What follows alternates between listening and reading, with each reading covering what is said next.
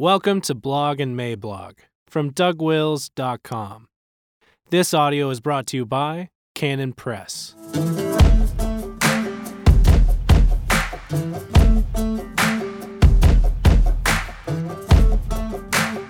Exceptions and Loopholes.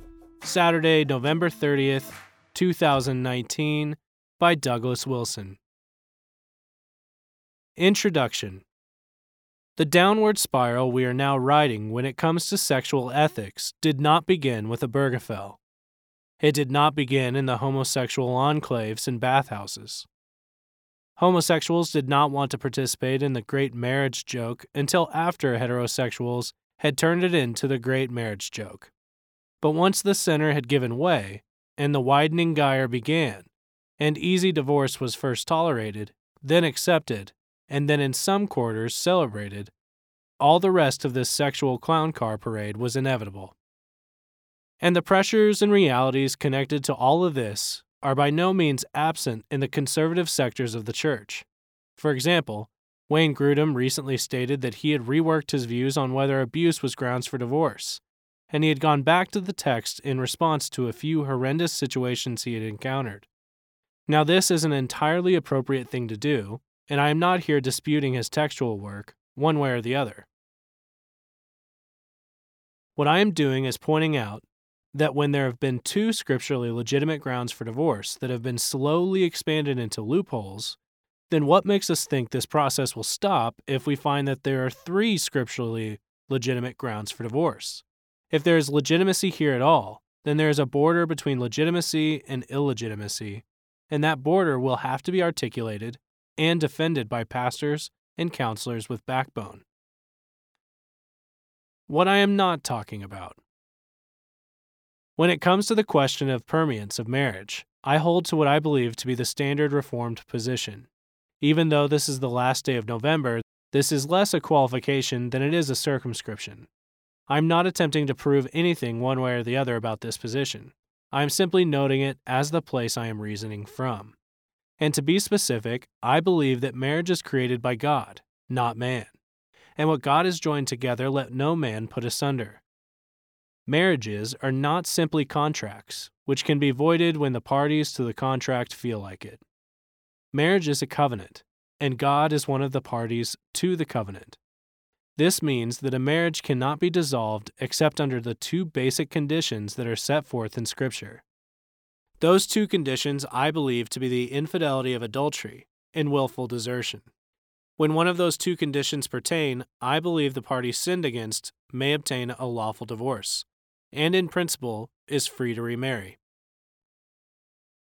And what I am talking about. A great deal depends on whether these two exceptions are treated as exceptions or whether they get treated as increasingly elastic loopholes. And so what do I mean by exceptions becoming loopholes?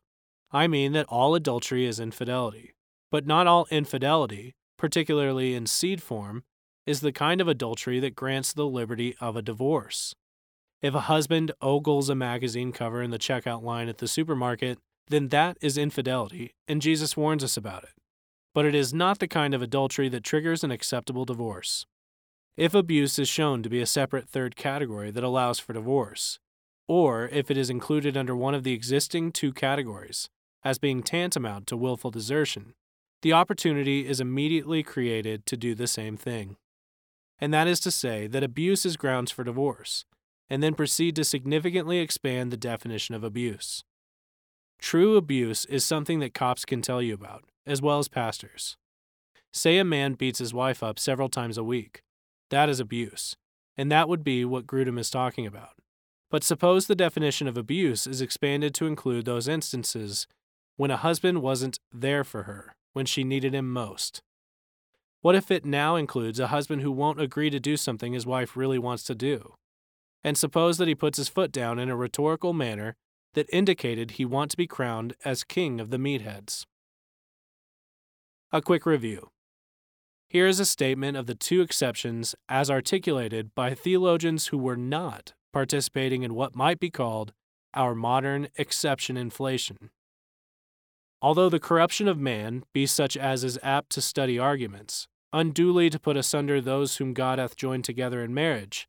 Yet nothing but adultery, or such willful desertion, as can no way be remedied by the church or civil magistrate, is cause sufficient of dissolving the bond of marriage, wherein a public and orderly course of proceeding is to be observed, and the persons concerned in it not left to their own wills and discretion in their own case.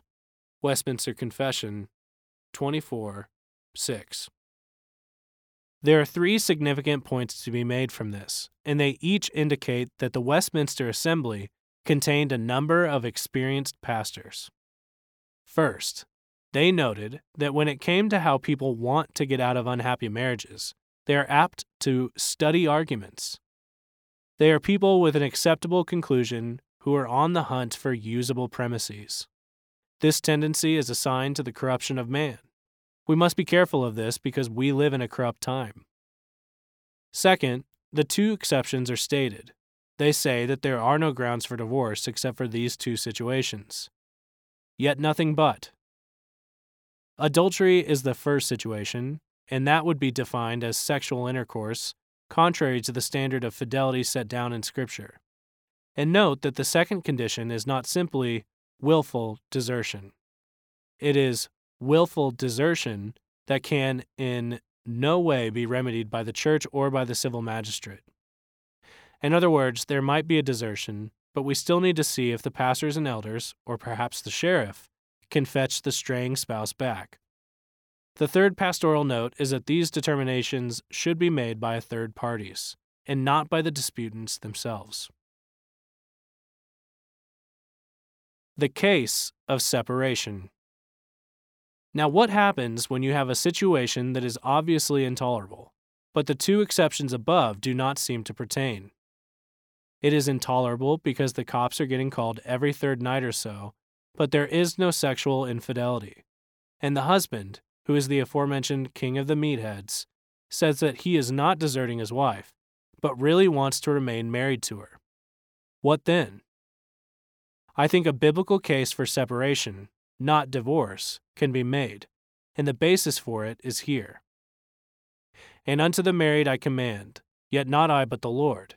Let not the wife depart from her husband, but, and if she depart, let her remain unmarried, or be reconciled to her husband, and let not the husband put away his wife. First Corinthians seven ten through eleven. This is talking about a situation where the wife who departs from her husband does not have a biblical basis for a divorce, which would give her the right to remarry. Paul expressly excludes that option, and so Paul says that she should stay right where she is. He is saying this in light of his cryptic, not I but the Lord phrasing. I do not take this as Paul outlining the inspired parts of First Corinthians seven, contrasting them with the mere Pauline opinion parts. Rather, I believe that Paul is referring to the Lord's teaching on marriage in the course of his earthly ministry, where he was teaching in the context of Israel, where both husband and wife were members of the covenant. In that setting, the Lord gave us one legitimate basis for divorce, which was adultery. Paul is referring to that first exception here, and it is the basis for him saying that his wife must remain single if she leaves.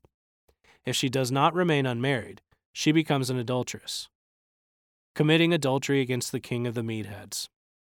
Elsewhere in this chapter, Paul says, I, not the Lord, and he is there talking about a new situation that had arisen. This is apostolic instruction, not dominical instruction. The gospel had by this point gone out into the Gentile world, and the new and relatively common situation of mixed marriages was presenting pastoral questions. One of the partners had been converted, and the other one had not been converted. So the Corinthians wrote Paul and asked if it was okay to be married to a pagan. Yes, Paul says. To have sex with him? Yes, Paul says. But what if there are kids? Won't they be contaminated? First Corinthians seven fourteen. No, Paul says, they will be holy. Now, in this setting, Paul is saying that he recommends against separating. But if she separates against his advice, what does he require? He requires that the woman who depart remain unmarried, or else to be reconciled to her husband. It is clear that he requires this because if she takes up with another man, she will be committing adultery. That means the first century church had the option of a married couple living apart, but where there were still marital obligations in place. In other words, what we would call a separation. And here is where things can go off the rails. This is where exceptions can become loopholes. In our pastoral ministry, there have been situations where it really was necessary for the wife to move out of range, and our church has consistently sought to provide wives with the kind of protection that a church can give in that kind of situation. Men are sinners. The hard part. But, as should always be remembered, women are sinners also. A wife who is abused by her husband should obviously be protected by her church. But a wife who falsely accuses her husband of abuse should be disciplined by her church. Believe all women is the devil's lie. This is just another way of saying that husbands, as members of the congregation, require the protection of the church as well. This protection must include things like due process, two and three witnesses, and judges who don't come to the weighing of the evidence with minds already made up. There, I said it. Under the cover of a waning No Quarter November, I came out squarely in favor of justice and equity. Make of it what you will. Today's giveaway deals. Note the plural. I said deals. On marriage, we have Federal Husband available today. And because you all have been such good sports all through November, and it is Advent now, we are offering the bonus gift of God Rest Ye Merry. Get the paperbacks of those two books at Canon Press fifty percent off, or get them both for Amazon Kindle absolutely free for the next five days. Cheers!